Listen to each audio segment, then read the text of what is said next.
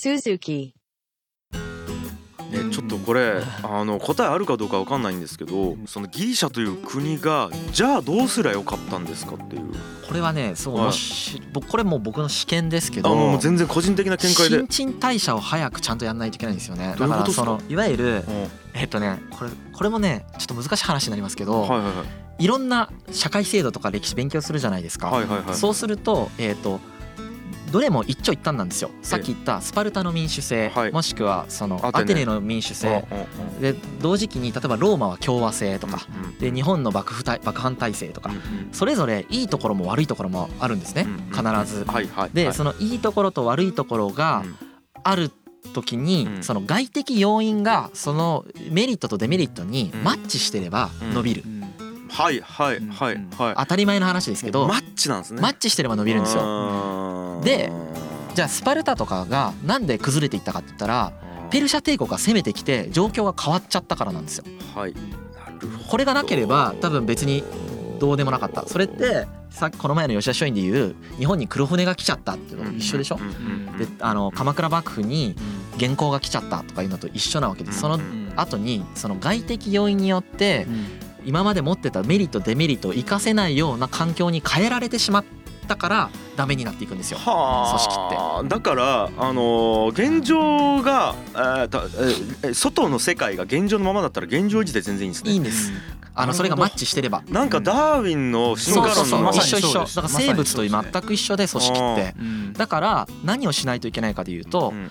自分たちで自己変革する力をつけないといけなくてそれはその今の意思決定のプロセスであるとかうん。このポジションの人にこういう人がいるよねうん。こういう人がいるよねみたいな構造を定期的に破壊する装置を 内部に持っておかないとできないわけ。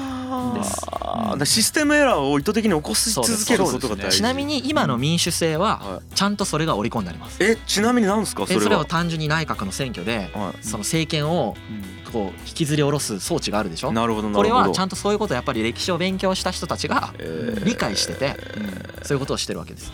けどそれは一長一短なんですよ。さっき言ったみたいにあの本当に優秀な人がずっと政権握ってた方が本当はいいんですよ。それでうまくいった例もたくさんあるし。だけどそういうふうにいかないからそういうふうにこそう新陳代謝があった方が環境変化に対応しやすいのでまあ結果的に今の最初の問いに答えるとするとはい。どうすればよかったかでいうとはい。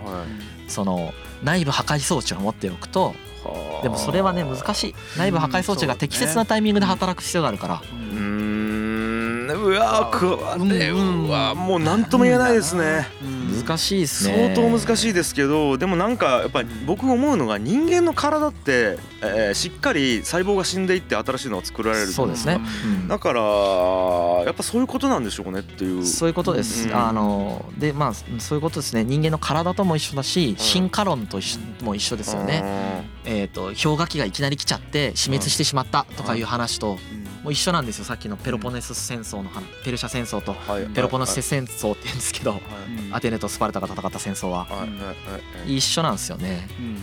はあいやちょっと待ってください。もうなんかスパルタとアテネのを比べるっていう話からもうなんか生物としての 何ですいやかーねここが歴史の面白いとこかな。そうですよね。まあ確かにな。あのースパルタからスパルタとアテネという実例からうんそういう一般的普遍的な、うん。えー教教訓じゃないですけど公式ですよね。公式が見えてきますよね。うん。あー。でもなんか面白いのが、その見えてきた普遍的な公式を現代に当てはめたらとか、うん。このケースに当てはめたらとかなんかこう応用できるっていうできるできる。うん感覚があできるんですよね。そうですよねいやだからそれこそ本当に、まあ僕らねあのー会社経営をやってるじゃないですか、お互い。うん。だから本当に国の衰退とか、えー、と映画みたいなものが完全に会社に置き換えて考えることができるっていうまあかなりあの適用できますよね。うん。かなり適用できる。なんかああるんですか？その会社で言うとなんか、うん。ちょっとなんか本題とはそれるかもしれないですけど、歴史を学んだことがなんていうんですかねこう会社経営に生かされたとかあとはうん。全く同じ状況になったとか例えば、まあいっぱいあるかな。全く同じ知ってたけど同じ状況になって失敗しちゃったみたいなことは僕も経験上たくさんあって例えばその内部崩壊とか僕の会社の中でもしたことあるしあらら。その今まで参画してきたベンチャー企業の中でも何回かやったことあるんですけど龍之介さんそうされてますもんねいろいろベンチャー企業。まあそのそれはそのチーム形成初期段階における内部崩壊のケースとしてはそういう例えば新選組とかでもあったし。えなんですか？ちょっと一個なんか何がいいかな。具体分かりやすい例が何があるかっすよね。何があるかな。例えばですけどそのベンチャー企業を初期に立ち上げていく時の必要なスキルセットとかマインドセットっていうのは、はいえーと、そのベンチャーって、まあ、何もないところから始めるんで、はい、すげえエネルギー必要だし、はいはいはい、その理想も高い方が高ければ高いほどいいしはっきり言って。パワそうそうそう。そうそうそう。そうだからそういう意味でその、まあ、吉田松陰とかもそうですよね。あの人って、うんあのむちゃくちゃ言ってたわけじゃないですか。あのむちゃくちゃ言って合理的じゃないからむちゃくちゃなことを言ってむちゃくちゃなことをやろうとして失敗するみたいな。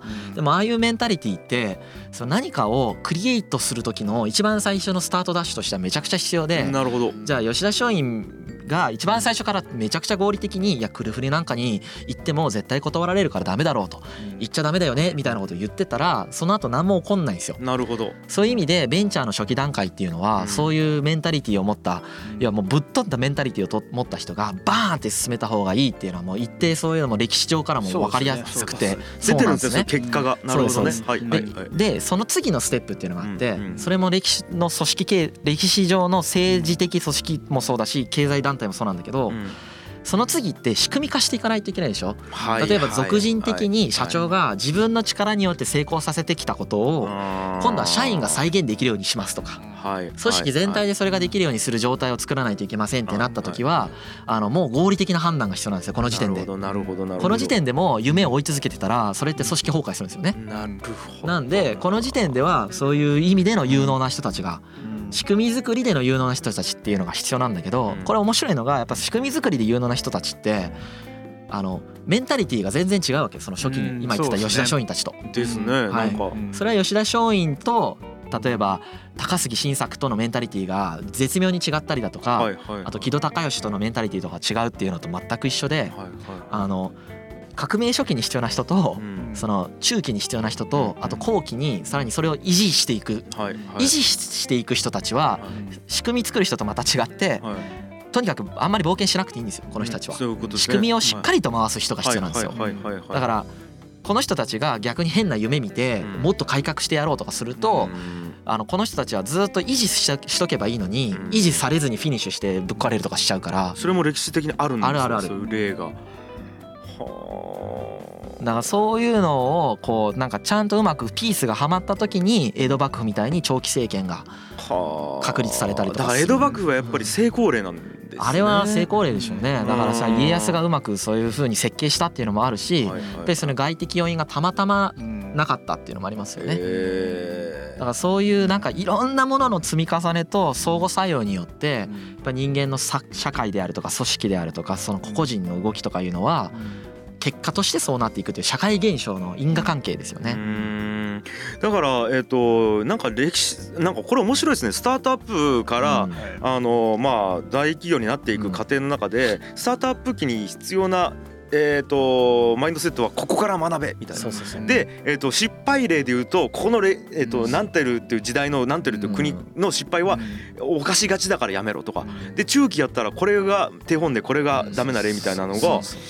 なんかあったら面白いです、ね、うん、そうですね。僕が個人的にこういう学びから、うん、そのベンチャー企業を見るときに大切にしているのが、うん、冒頭でも言いましたけどその倫理観で考えないってことですね。だからこういうやり方は良いとか悪いとかそういうこと考えないんですよ。やっぱ歴史勉強してるとマッチしてるかしてないかっていう概念ってすごい生まれてくるんですね。なるほどなだから例えばもうほんと極端な話その部下を大切にするとかってそれはいいことだよ。いいことなんだけどそれもそのなんつうの倫理観で僕は捉えてない、部下に大切にすることはその倫理的にいいからそうするのかしないのかみたいな話で言うと、それがマッチしている組織と時代もあるだろうし、スパルタなんてまあ大切にしてるけどある意味ちょっと人権ないじゃないですか。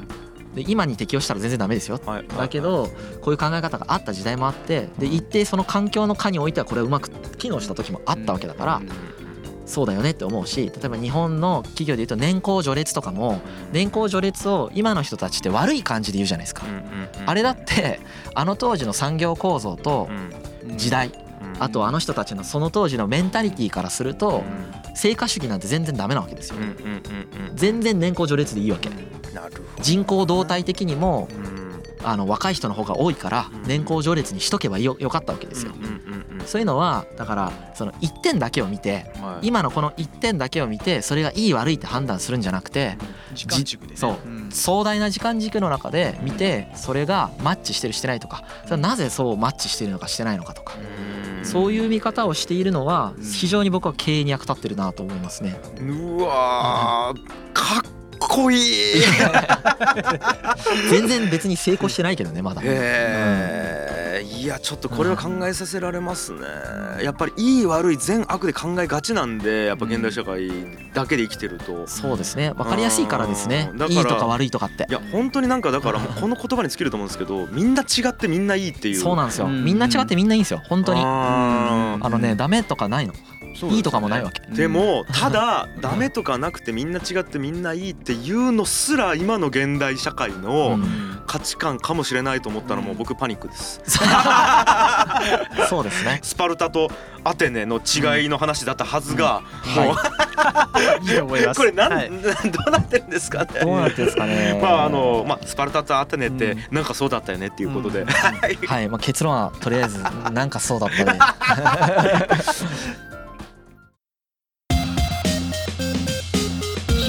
Kaye Suzuku